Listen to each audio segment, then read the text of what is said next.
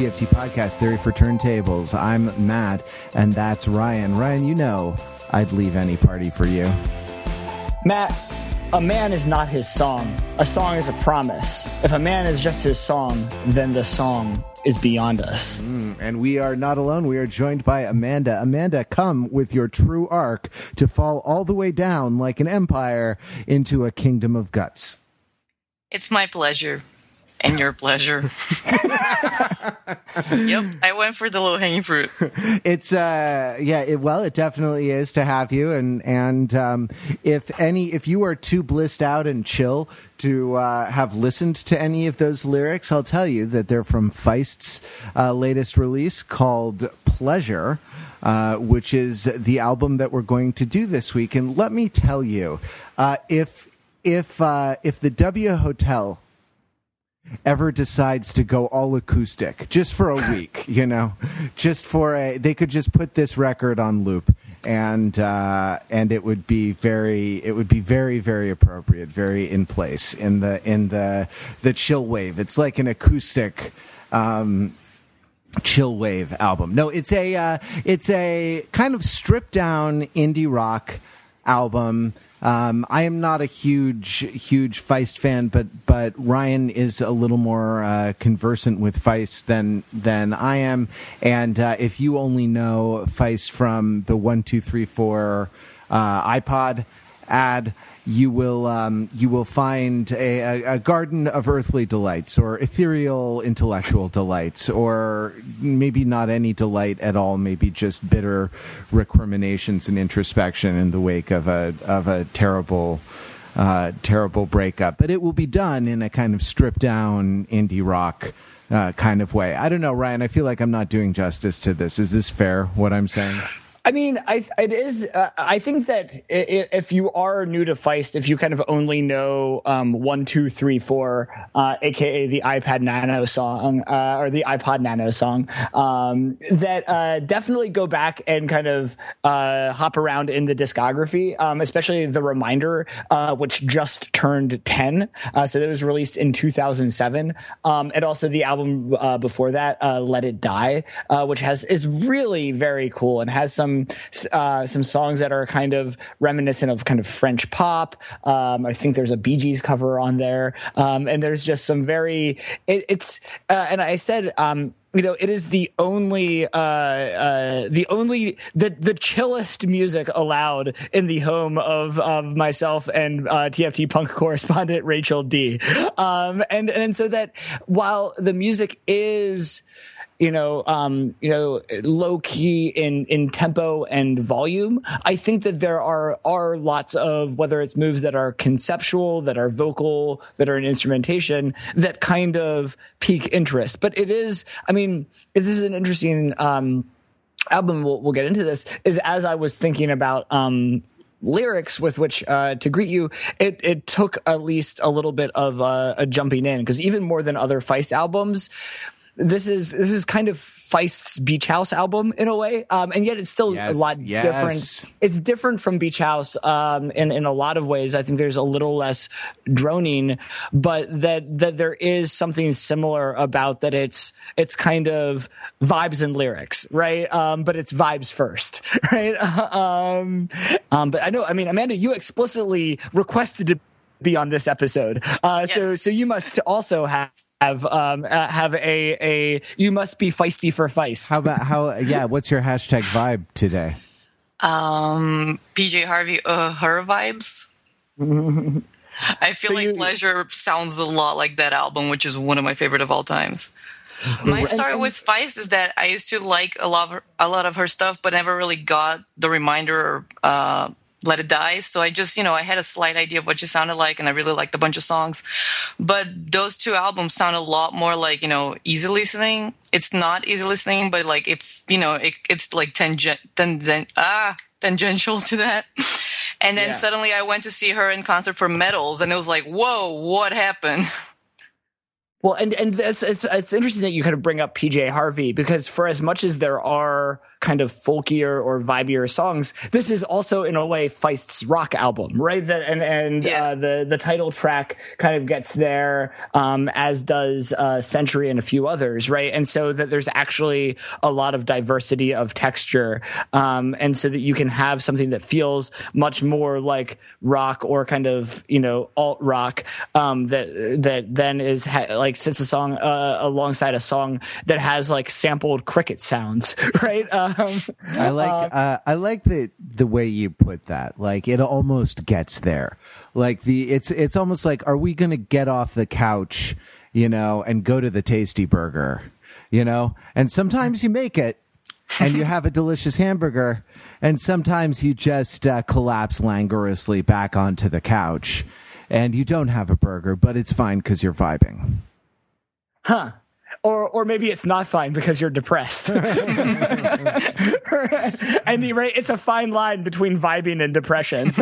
so, uh, just you know, I don't know, go go out and, and it's it's spring. Go out and sit outside somewhere, right? Like languorously recline and contemplate your, uh, you know, contemplate your feelings, and uh, you know, think about uh, old loves, loves lost. Think about, uh, you know, the the the way that life disappoints you and lets you down. Um, count the number of hours, minutes, and seconds in a century, and uh, listen to some listen to Feist's pleasure uh, on on repeat. You you won't be able to tell where it ends and the repeat begins. Uh, and and when you come back, uh, listen to the rest of this podcast, which will continue after this word from our commercial sponsor. Are you trying to listen to approximately five ish gigabytes of music? Yeah, so so much, so much music. I'm trying to. Well, I know. Isn't that a mind blowing amount of music? Like five. Can you imagine five gigabytes carrying around with you? It's like both big and kind of small at the same time. Yeah, I know. It's it's uh it's like bigger than Pico, but it's or or micro, but less than uh but less than Centa. That's right. Or it's Milli. The, it's the iPod Nano. oh wow! Is that one millionth of an iPod? it's one, two, three fourth of an iPod. wow, what can I do with it? Well, you can listen to like a like a, a reasonable amount of music in 2007. That's so that's so exciting. My goodness, the the iPod uh, with a hard drive the size of a deck of cards is too big for me to carry around. I know it it gives me back strain too. But hey, are you trying to find out how many days, hours, and seconds are in a century? Yes, I, I've been trying at the calculator and I just can't figure it out. Why not try iCal, also by the makers of the iPad, iPod Nano. Oh, wow. Can I run iCal on the iPod Nano? Oh, no, no, no, no, oh, no. I no. see. I see. What do I need in order to run iCal on it? Um, you need, uh, you need, well, really any party will do. any party, any party at all. Just go to a party with a calendar and an iPod Nano, and then you will have iCal on your iPod Nano. I mean, really? any party will do. Any party will do. Okay, I'll I'll, I'll head out. Thanks, uh, thanks, uh, you, the biggest corporate. I'm Steve. I'm Steve Jobs. I've been I've been hiding in Cuba. I'm alive with Tupac. wow. Uh, well, uh, enjoy enjoy listening to music. I hope I hope you have some good hashtag vibes down there. Thank you. Apple, iPod, Nano, calendar. I'm not dead. I'm Steve Jobs. and and and we're back. I uh, Ryan and Amanda, I have a question. Yeah, shoot. I mean, I, I should. Is it for both of us? Yeah, well, it's it's I it's for both or either of you. I mean, the answer to that is a qualified yes. um, Hit us with it. It's uh, you know this this feist with the uh, with the kind of the low key musings, with the introspection, with the the hurt feelings over uh, lost love, with the the mature take on. Um, on life's life's problems, you know, with the lack of of uh, the blistering anger of punk or the the uh, tempos. Um, th- this this pleasure by Feist Is this shoegaze or is it mom rock? is it gazing down to a pair of Eileen Fishers? Uh, I mean, if that if the kind of shoe is important, I guess we could specify. Because are those are those the mom the mommest of the shoes? Oh yeah, Eileen Fisher is like the official brand of moms. uh, yeah, yeah. So, huh? I mean, that's an interesting idea. If you're if you're shoegazing at mom shoes, like what does that mean, right? it it means.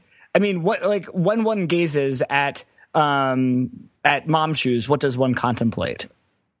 The, uh, the passage of time, I think. Yeah, right? yeah, exactly. The the the distance between one's youth and today, right? Which is an interesting thing because dad rock is sort of conceptualized as uh, uh, like not refusing to grow up, right? Like as a sort of uh, trying to recapture the magic of the rock and roll from one's youth for middle-aged guys like us. And that that uh, perhaps mom rock is about uh, actually acknowledging the passage of time and really thinking about you know um, what those shoes would have been right uh, back in your college days or something like that. Yeah when you say dad rock you know it doesn't really conjure up a image of a child. You're just thinking of the age of the guy, but not really the fact that like he's a caretaker now. When you say mom shoes, I'm picturing it has puke on it and it's from the kid and not from her because she got too drunk last night. Though who can tell after you know a, li- well, a little bit. Because like the but because like the other thing that's connected with like mom mom fashion, I think about mom jeans, which are kind of a a staple um, of of normcore, right? Um, and so, I mean, I guess like another kind of like like here's a here's like another question. In tw- in 2017 is indie rock normcore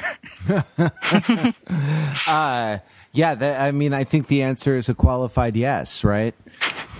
Un- unpack that please um, well, it, it's. Uh, I, I think that we've sort of come come full circle because like the what this album doesn't have at least overtly is any sort of provocation you know? Mm-hmm. and the the idea of indie rock originally was that it was there was kind of a punk aspect to it. There was a uh, there was like a, a, sort of rejection of traditional uh, or mainstream modes of distribution right? And like some of it was because the the um the uh, bands didn't have mass appeal, and so they, you know, they were. It was appropriate for them to address a smaller audience. Some of it was bands, ex- bands, bands who could blends. Huh.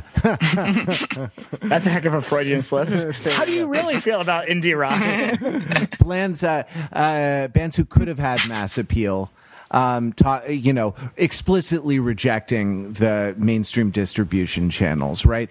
But now it's not uh, the idea of of mainstream distribution.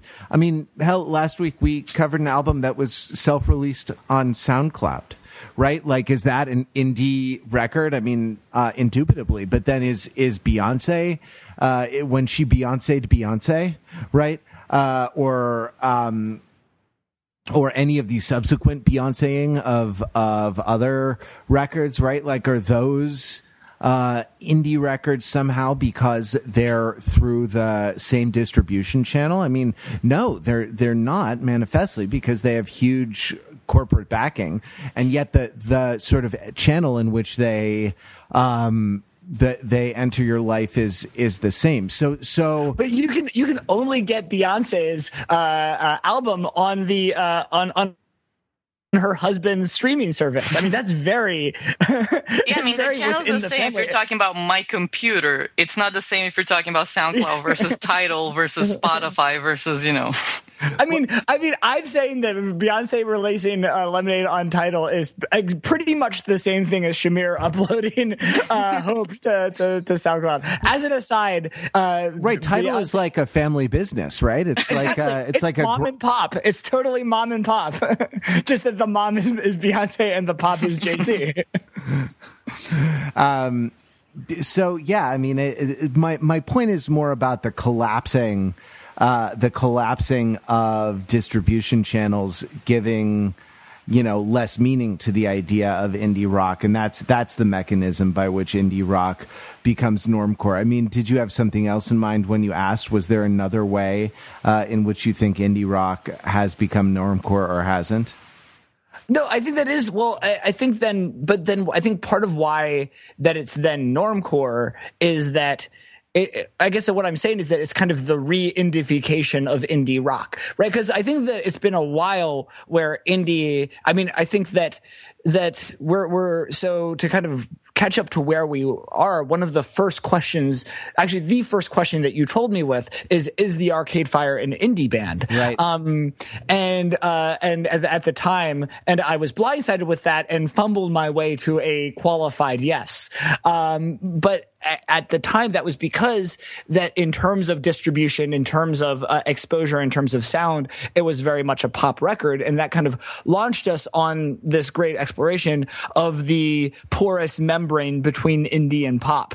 Um, and i think you know one, one thing that we found is that a lot of the the mainstream is very indie and a lot and and that that kind of um, indie is a mainstream format. Um, but i think that once that has has happened And you have a lot of kind of you know the the festival circuit and kind of the same um, the same acts appearing on the festival circuit over and over, um, and all of these kinds of forms of um, whether it's in commercials, um, in in radio, uh, on uh, on streaming services and playlists, um, that that exposure. Right, once you have a normalization of of indie and it's like and it's sold out then and and there's a, that level of ubiquity that's when it can then be normcore right? Um, and so i wasn't definitely wasn't asking is indie normal? Is it normalized? Is it mainstream? But it's weird that i feel like there's a way in which um, and it's it's the most kind of underwhelming of narratives but like 2017 is the return of big indie right? Um, and and because like in addition to um, you know this feist album um, which is uh, her first in what like six years, I think, right? Um, and only the the you know the uh, th- you know third since 2007. Um, you know that the reminder was a decade ago, and there's only one in between. Um, and so that and and there there are returns by uh, the Shins, um, by Dirty Projectors, by the New Pornographers, um, and and a number of other kind of newer. I think there's going to be another um, a, a, Fleet uh, Foxes uh, album after a return, right? And so that there is this sense where it's it's because of like normcore has become also is it's it's a weird thing where on the on one hand normcore has also become normalized and yet it hasn't quite isn't quite over. And so that the thing that normcoreness can like move on to is now indiness mm-hmm. and so i guess there's kind of like this so i was kind of getting at this weird kind of like I mean, like you know, a letting go of some of the concerns about sell the selling out of um, of of indie artists from the early 2000s, and kind of re-engaging with th- that kind of indiness now that we are,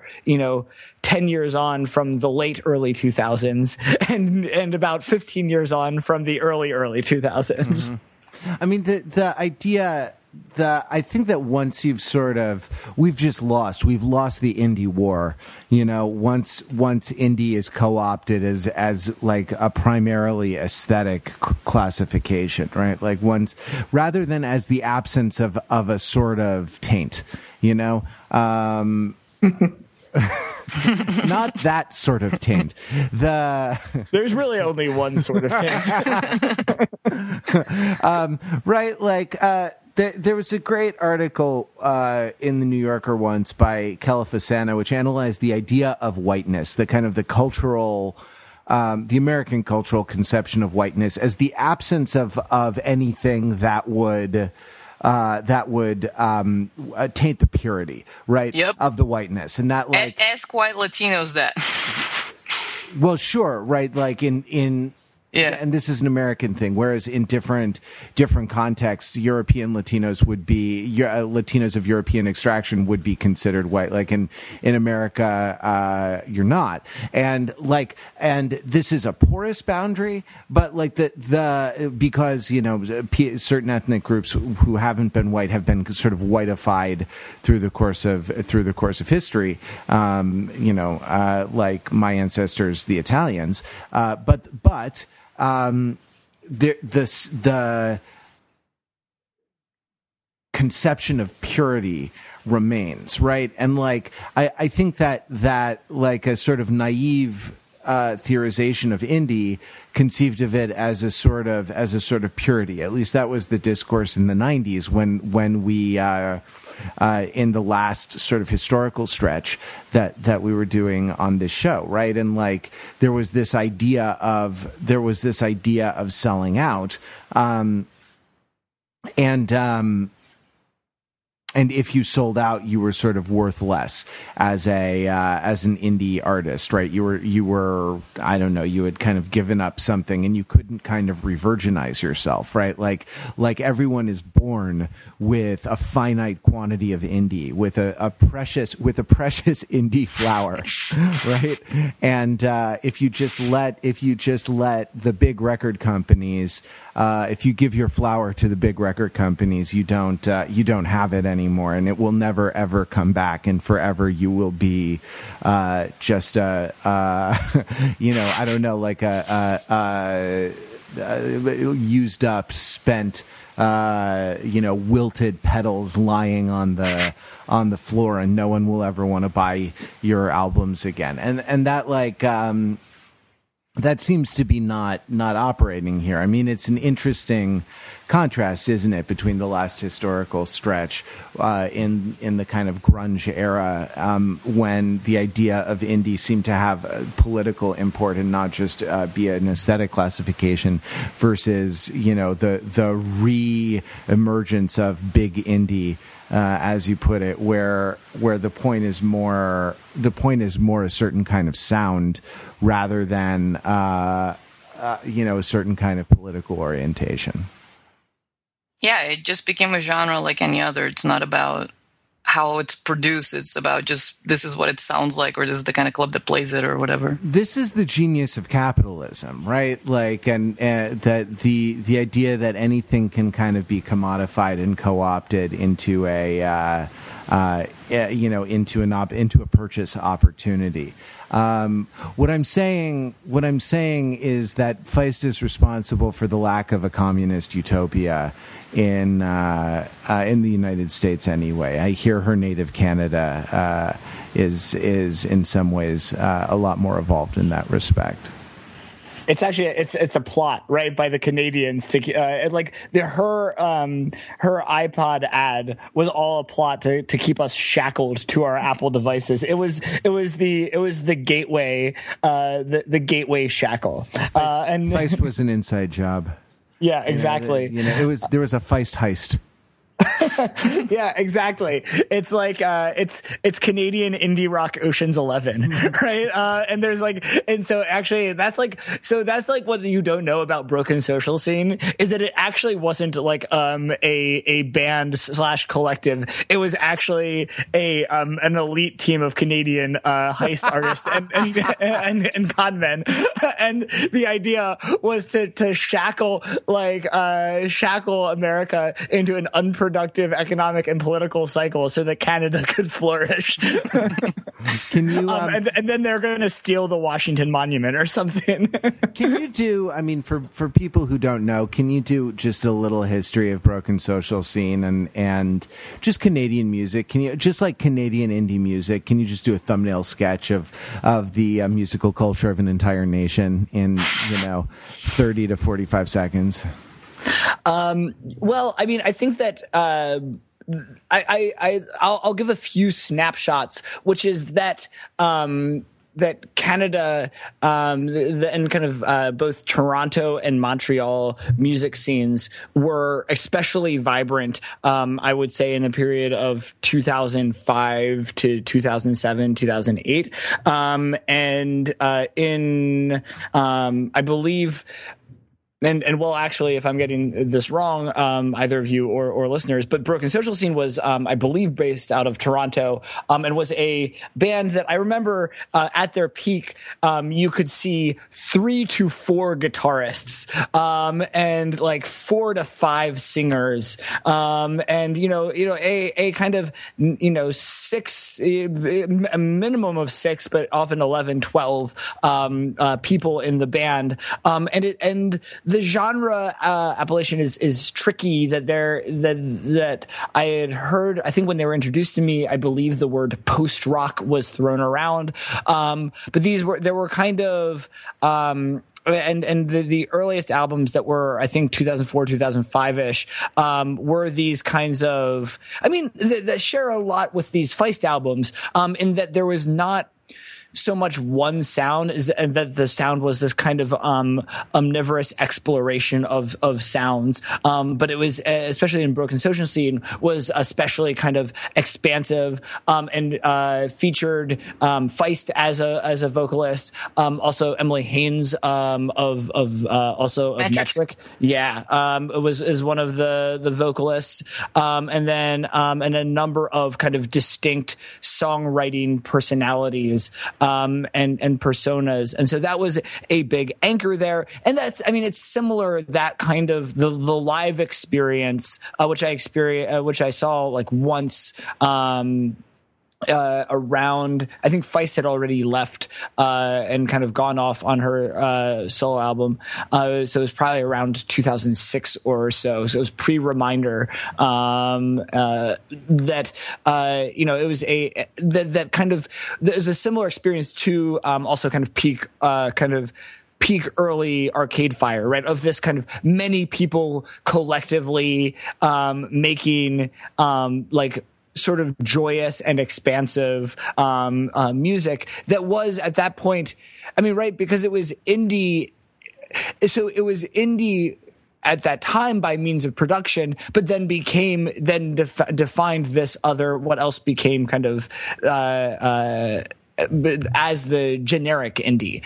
Um, but I, I kind of want to return to something that um, you said early, Matt, um, of of the kind of uh, the a kind of lack of provocation. Um, and I think that I would I want to kind of see if is because like I actually there are several moments of provocation um, on the song. I think the one that is strongest for me, um, and there are a few others that are subtle, but like it's I, I kind of had to laugh at this idea of a lack of kind of provocation, either politically or or kind of artistically. Sure, I um, mean I, I did correct myself and say a lack of overt provocation, but but. Well, but I mean, so what? How how much more overt can you get than a song that vamps into um, basically Jarvis Cocker doing an impression of Serge Gainsbourg um, covering Rent over um, a Fleetwood Mac uh, uh, rumors vamp, right on on Century, right? Um, and and because like as that as Century vamps, um, like he really like drops his register down a little bit and really goes kind of Serge Gainsbourg,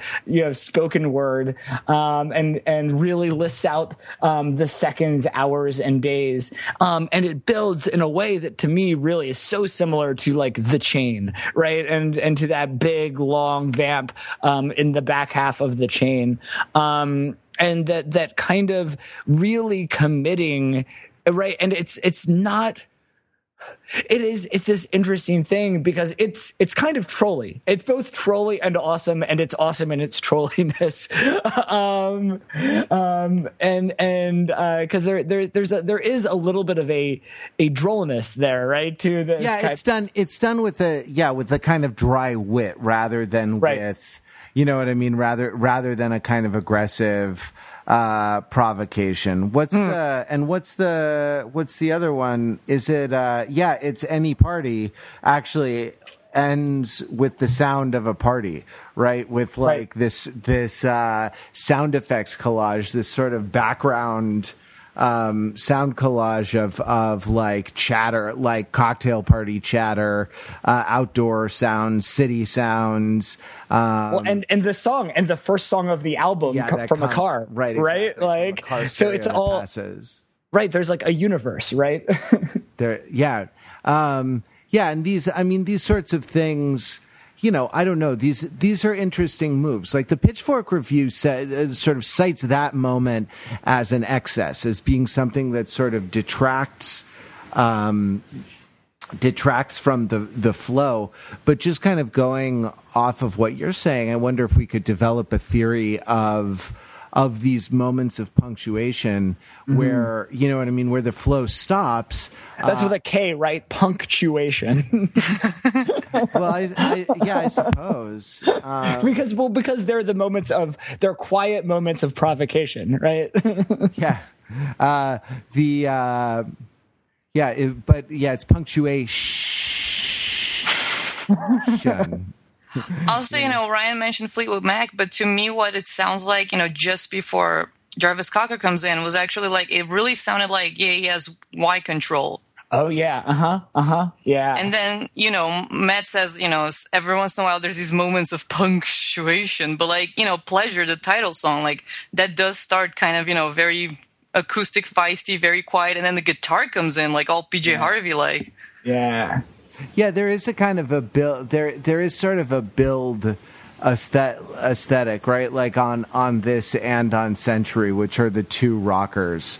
Um, like and and it does you know for something that is is so resolutely chill throughout like the yeah, even with its sort of chill provocation um uh the uh I'm thinking of like, yeah, I'm, I'm thinking of the kind of the passive aggressive, the passive aggressive mood when you're provoking someone in fighting and they're mad at you and you can be like, you can be like, I'm calmer than you are. I'm chiller than you are. Hey, why are you why are you getting all upset? I'm chiller than you are.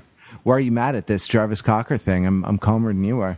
Um, it's like what this is just this is just easy listening. Why are you so worked up? Yeah. Like exactly. Why are you so why are you so uneasy listening uh, to the to the easy listening? Um, like the, there are two rockers. There's a bunch of sort of indie acoustic. Uh, you know, almost like coffee housey kind of stuff. And then there's like a jazzy swing thing mm-hmm. um, towards the end. Like at a certain point, guys, I have to admit, just like the wash of the wash of uh, uh, beach housiness sort of got. I, I sort of forgot when the songs um, when the songs began and end. Like I, I sat down a number of times with lyrics to go through and be like you know develop individual observations about about some of the songs. And i realized at, at, at about the like 70% mark every time I tried to do this. I realized that I had just stopped paying attention and was daydreaming and was like just sort of lost in a world of my own, just like watching the watching from the beach house as the waves uh, lap up onto uh, onto the shore. But but my my uh, you know long story short, too late. My point is. Um, that there there is a certain uh, there is a certain stylistic range, even though the hashtag vibe might be very similar. There are uh, musical mm-hmm. characteristics that distinguish um, the songs pretty distinctly from from one another, and and I'm given to understand that the kind of the jazzy moments are the the feist the feist of old, the more experimental uh, and so less poppy and less sort of stripped down beach housey type of feist. I mean, I was looking up her records on Wikipedia just to like see what set list, uh, what you know, what the songs are in each record because she changed a lot. I feel like Let It Die and The Reminder are more similar, and then Metals was a big break, and this one's a lot more like Metals. And the funny thing is, the thing, the like the second sentence in the Wikipedia article for Let It Die is the album combines jazz, bossa nova, and indie rock. Yeah, Yes, it does, and and and I love it, and and which is again, it's not not typical, but I mean, it is in that. Um, I mean, this was also. Yeah, I mean, what what does the combination of jazz, bossa nova, and indie rock evoke for you? Like, uh, what does that tell you about uh, about the sound? I mean, for me, you know, now let it die because I've read this. but basically, the funny thing that I would say is like I, I don't see bossa nova in this one, but like indie rock and jazz are still present in this one. But you know, yeah. they have the same elements, but they sound so wildly different. Like Let It Die and Pleasure don't sound anything alike. Yeah, I, I think um, I, I do think that you don't have because like there's definitely a bunch of the um, the the songs on um, Let It Die have these like little like fun little shuffles. Like uh, like Mushaboom yeah. um, and like Gatekeeper uh, which I believe was um, uh, co-written by our internet friend Chilly Gonzales, uh, uh, uh, has like this kind of there's there's like a this these this shuffle, this kind of shuffling momentum. Um, and I think those that those vibes are kind of um, replaced by the the kind of rockier, um, uh, like the, the the rocking is kind of a newer piece there. I mean, there's some of that in metals, but I feel like the on on pleasure on century that that is is kind of a a newer element, and that kind of um, you know that that that these songs kind of rock and build where they they once kind of shuffled along. I mean, what is the where does that uh, sit for you? Is it the the uh, the fact that there are drums? Is it the fact that the beat is more insistent? Yeah. All the kind of the uh, electric guitars with distortion and kind of stuff. All of the above. I mean, one of the bigger differences percu- uh, in terms of percussion is that uh, uh, on a lot of at least the first several songs on um, on on uh, Let It Die, I associate with the percussion as being um, at least uh, as as being uh, brushes, right? And so that there's a lot of brushes that tap tap tap tap tap tap tap tap tap tap shap shap um, and a lot of like little shuffles, right? Um, and so it's like it's like um, it's it's like it's like a cat tap dancing along, right? um, uh, and uh, and uh, and with the, with the little with little pads on the feet, um, and and that uh, uh, uh, the the the rockier songs, the pleasure, the the century is like you know a a a horse has joined the tap dancing cat. uh, and and and he's doing and the horse is doing kind of like more like Irish step dancing. um, and then I mean, and and it is interesting. I mean, the other uh, you know, in addition to those two songs, one of these other kind of moments of quiet provocation is also at the end of um, uh, "A Man Is Not His Song" um, that has this snippet of a song by um, the metal band Mastodon. Um, and and uh, and it's this like very like which is like a kind of contemporary um, you know like prog metal band right? Kind of indie leaning metal band um, or indie adjacent metal band who's collaborated with Feist before. Um, and so that you know these elements of not only it's not the presence or absence of drums, but it's how the drum is hit and with what level of force, right? And so the drums um, here are are being hit more when they're they're either not being hit at all and it is more acoustic, um, or when they're hit, they're they're hit with purpose. Hmm. Um, with that the purpose being to annihilate or to uh, you know or maybe just to create pleasure. so I think it, where, in terms of lyrics, where where is a good are good places to jump in? Is is the title track a good one? Or yeah, I mean it. it uh, sure, it um, it sure is. Like, uh, uh, it's what, what does it mean to be my pleasure and your pleasure? Uh, that's the same. That's what we're here for.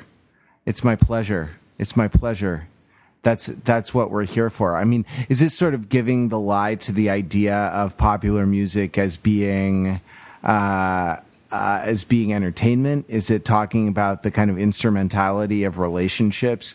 Uh, is it talking about um, something that I'm not, you know, that I'm not not thinking thinking about? Like, what is what does it mean? What what is my pleasure and what is your pleasure?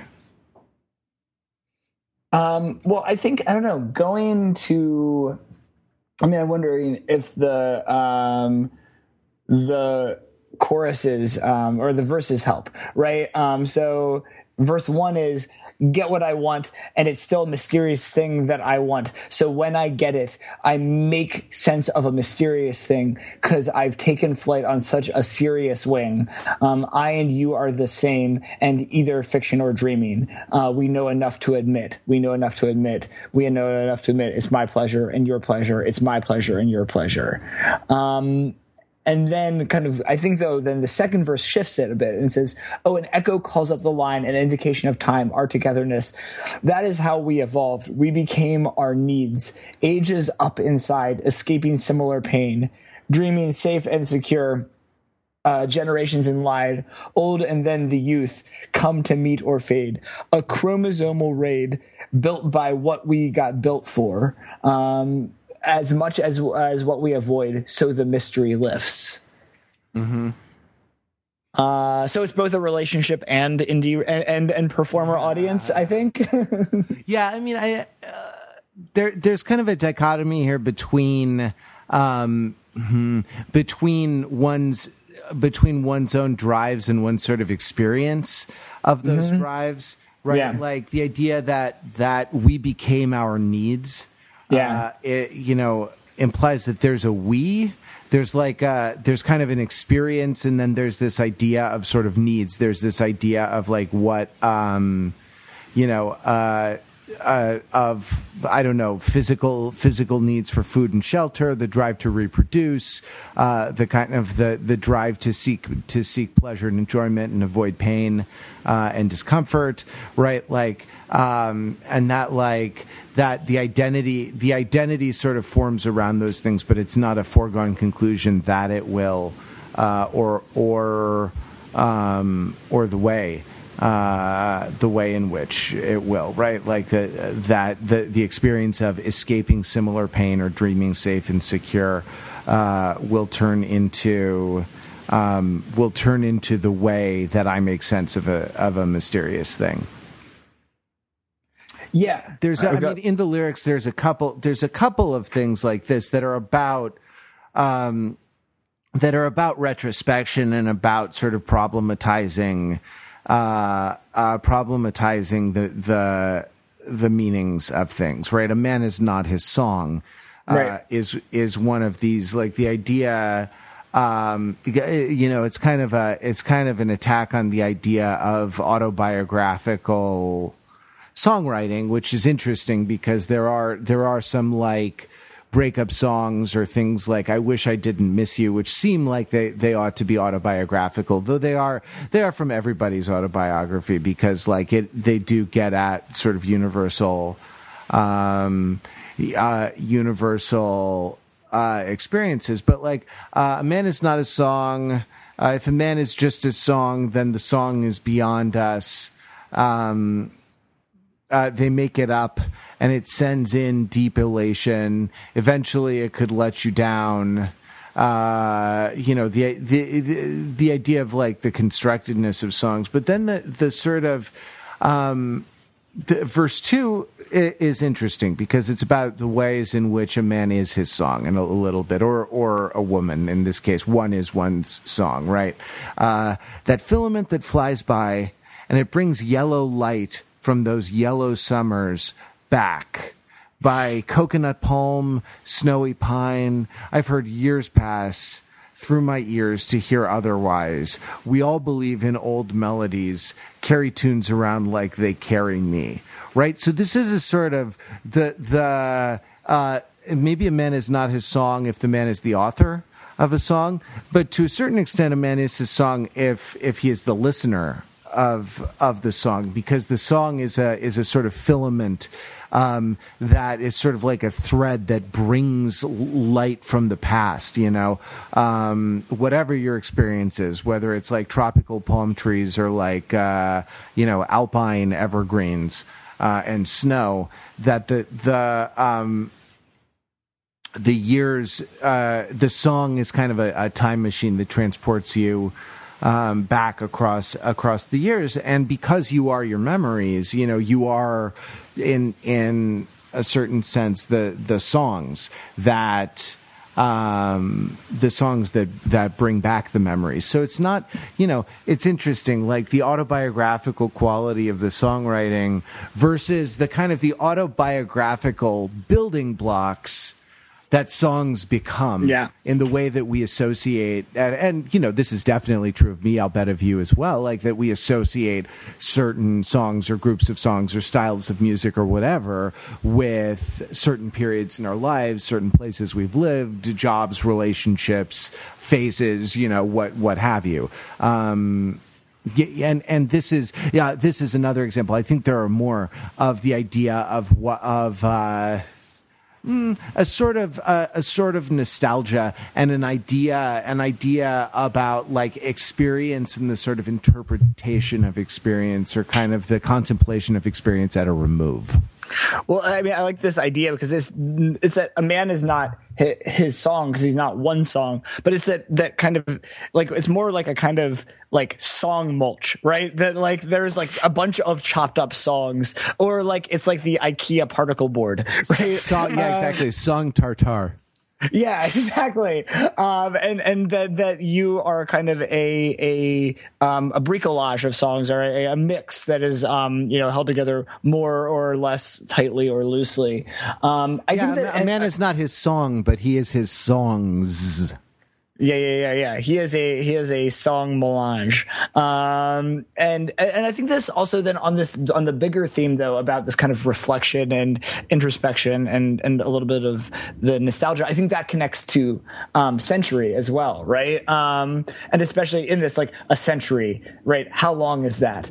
Um, you know, I'm not going to list the number of seconds, hours, and days, but then it's almost as long as one of those endless dark nights of the soul those nights that never end, when you believe you'll never see the sunrise again, when a single second feels like a century, right? Um, and I think that that kind of connects to that bigger theme that you were um, that you were pulling out in this uh, in in in this arc of songs as well. Yeah, uh, the idea like someone who will lead you to someone who will lead you to someone who will lead you to the one. Uh, at the end of the century has this like has this sort of idea again of like the instrumentality of of relationships that like yeah. you know that these things are not um that there's kind of a there's a purpose rather rather than being sort of intrinsically worthwhile right like there is a the one and that that like there are many many uh, there are many, many sort of steps along that path, but but to a certain extent, right? Like this is only something. Uh, this is like beginning of the journey and end of the journey thinking you know mm-hmm. that like uh they're they're two like when you're in the shit you're in the shit is my my point like relationship wise or like uh, job wise or you know whatever like when when you're living right you do it without a sense of uh, or uh, I mean, maybe you have self awareness and sort of a sense of reflection, but like when you're living through from from day to day, uh, there it's just. Um, you know it's uh it's just experience but it's at the moments it's at the kind of the nexus moments where you kind of take stock and at that point uh, is this is this someone or is this the one right and like mm-hmm. the, the the difference between someone and the one is a difference of uh, is a is a qualitative difference. It's a difference of of interpretation, um, rather than you know rather than being something intrinsically different about about the many someones and the single the one. You know, because many times in life, uh, what you think is the one may just turn out to be someone. Yeah. Yeah, man. that was deep, dude. No, Amanda, do you have a take yeah, on century? I, I mean, yeah, I hate to be I, others? I hate to be the guy who delivers the news because you're both married. what uh, what stuck out to nope, you, Amanda? No, no, no, man, it's just you.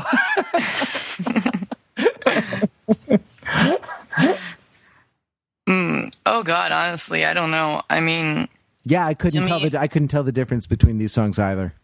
No, yeah, like to me, I was listening more for the guitar and the general vibiness, I guess, rather than the lyrics. Well, was there a vibe? Yeah, was that? Uh, this is a thing because Ryan and I get get bogged down, honestly, sometimes in the in the lyric sheets and trying to make sense of that. But but I think you're right that the vibe is primary um, in in a lot of this music. So was there? I mean, was there a vibe that that you vibed with uh, in particular? Yeah, I mean, like I said in Pleasure, I love mm-hmm. how you know it's kind of very acoustic and slow, and then suddenly just gets very loud guitars and very angry girl in her room. Angry girl in her room is like my favorite genre of music, uh-huh. as you guys probably know, Fiona Apple and stuff like that. What, uh, unpack that a little bit. Why why is she in her room, the angry girl? I don't know. You just kind of get the sense from the sound that you know she's recording alone in a cabin or something. You know, she's not in a studio with a whole bunch of you know production team or whatever. Uh-huh. It sounds like she. I, you know, I think I saw. I listened to an interview with her on the on the radio the other day, and she mentioned something about going up to a cabin and you know just recording there and you get that sound in the record. You can tell that she's kind of just recording mostly by herself at times. I mean, is Fiona Apple an indie band? I don't know. We'll, we'll see. I mean, she must be. Uh, you know, there must be more music coming from her soon. please, um, God, or, please. or or we'll prayer emoji hands in the in the nineties. You know, either way, all roads all roads lead to Fiona Apple. Don't worry. Uh, prayer um, hands emoji for that. Yeah, there's. a. I mean, that's an interesting thing because what you're talking about is sort of an indiness, right? Like, what what are you free from? What are you free from uh, free from when you're in in your room right like and i oh, think people's I think, expectations basically can yeah. just sound crazy i think that that's like i think that's um i think we need to consult virginia woolf on this uh oh. a little bit but there's like there's kind of an indie rock room of one's own right yeah i, I was just watching the who the fuck we yeah we can curse in this podcast yeah who the fuck yeah. video by pj harvey from who heard today and she's wearing like a Spice Girls t-shirt that she cut up. And I feel like that, like we should put that on the show notes. That video just like exemplifies indie girl rock room of hers, of her own, angry girl in her room, whatever. Because just PJ Harvey wearing Spice Girls merch, just thrashing around her room, loud guitars, screaming "Who the fuck?" Well, it's interesting. She's wearing the Spice Girls merch, right? And I think that's yeah. important. She's kind of destroyed it right? Or sort of re, re yeah, yeah. She like cut it up yeah, with re- scissors, reprocessed it in a way that kind of subverts its original meaning, and yet she's appropriating certain certain parts of it while subverting. Um, subverting certain parts of it so like there's a kind of maybe there's a kind of like individuality that the the room enables a, a, a kind of individuality um, that might get lost in a more you know socially conformist milieu like uh, uh, like the patriarchy. No, but I, I think that's exactly it. I think the main thing that like defines angry girl in her room for me, I guess, is yeah that sense of like not giving a fuck what you're supposed to sound like or what your lyrics are supposed to you know like fiona apple like i used to like pick up like my Oxford dictionary and just look up all the words in it because like I didn't know what she's talking about. I don't know what a Rubicon is, mm-hmm. you know. And, but like, you know that she crossed it. You know that yes, she crossed something. She made it very clear. Mm. um, I mean, I think this idea of the room uh, is is interesting in a couple of ways. I mean, one, I think it actually connects back to um, um, last week again with with Shamir, right? And of getting, if, if the, in some ways that the being alone in your room is this kind of, it, it, it is the the ideal in some ways of indiness, right? Because in part because you know you, you're you're shutting out expectations, but you're also shutting out like like mom and dad right? um, right? Um, or or someone else. Maybe maybe it's a um a a, a husband or a wife, a significant other. Maybe it's kids. Um, um, but it's you are you are like it creates the time to yourself, right? And that is actually like one mode of independence is not being watched, right? And being able to kind of express yourself without expectations.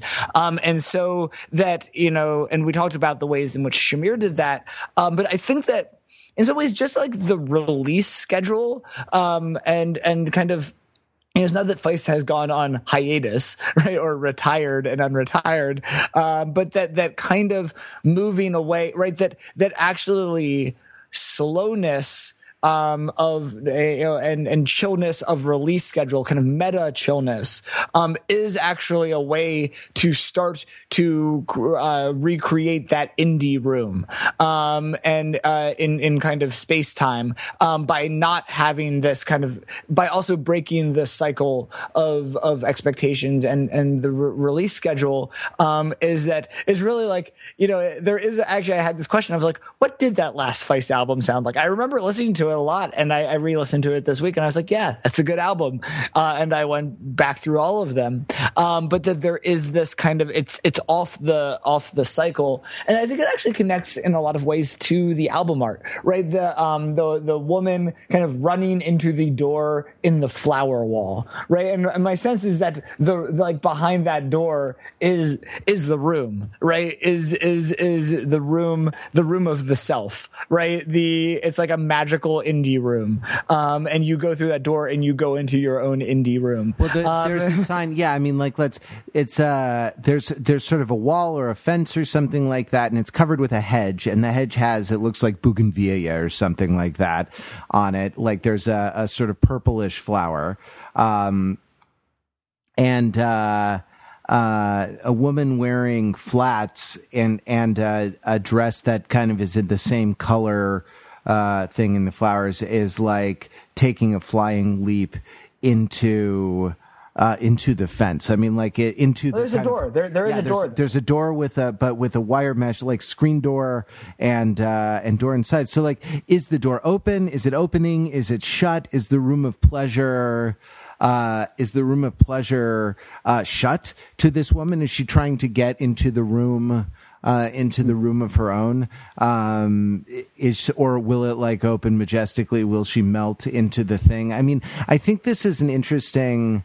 I read it as more of a problem than than uh, than you seem mm. to. And I, I actually like as as we're engaging with it a little bit this this idea of sort of even problematizing the idea of of a room is interesting to me, right? Because right. like what's you know when when you're in the room, well, what's what's in the room with you? Like even if you're alone, your history is in the room right. with you, you know, and that's that's the sort of chromosomal uh, raid. you know, it's it's yeah, the yeah. chromosomal raid. It's the assault of the chromosomes on your solitude, right? Like um, the idea of uh, what we got built for and what we avoid, right? Like our our aversions and our drives. Um, you know, uh, the the idea, you know, the idea of sort of me and you and the boundary between me and you. It's my pleasure and your pleasure. It's my pleasure and your pleasure.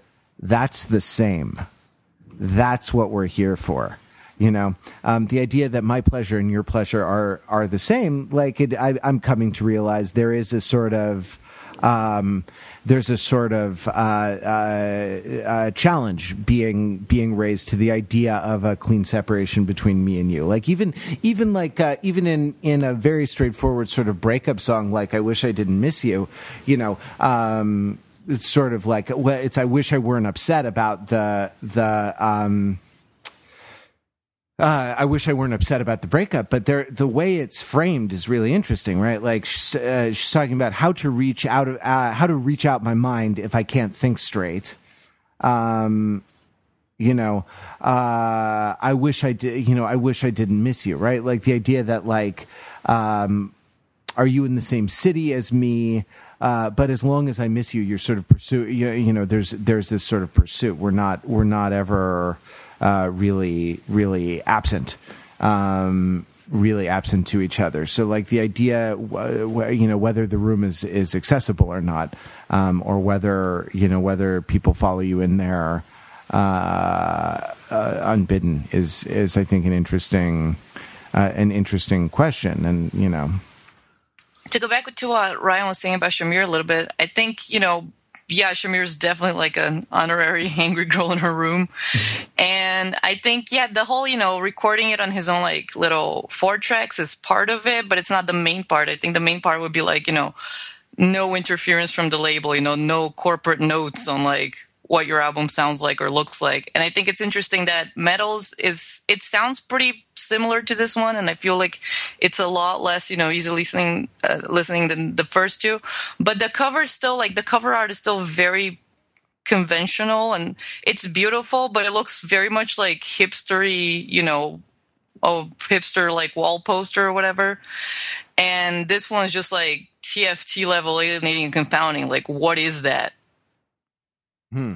Yeah, no, it's exactly. just this weird wall of like flowers. Like it looks like I just went and like took a picture of a wall in like my grandma's street or whatever, and just Or, like yeah. used it as an album cover. It also looks like a Liberty print like came alive and is attacking this poor woman, right? Like, um, and I mean that's the interesting thing about the pleasure wall, right? Is that it's kind of like it's both beautiful and yet it's a little overgrown, right? Um, and uh, and and she is kind of on the one hand, you're right that I was kind of assuming that like you know, the door is going to open to her. But like, it very well may not, and she may smack right into that wall, right? It's like um, the Harry Potter thing at the train station. Yeah, yeah, yeah, yeah, yeah. If exactly. you don't go in with like full confidence, you're just gonna get smacked up against the wall. Exactly. What I, I can imagine that this kind of plays.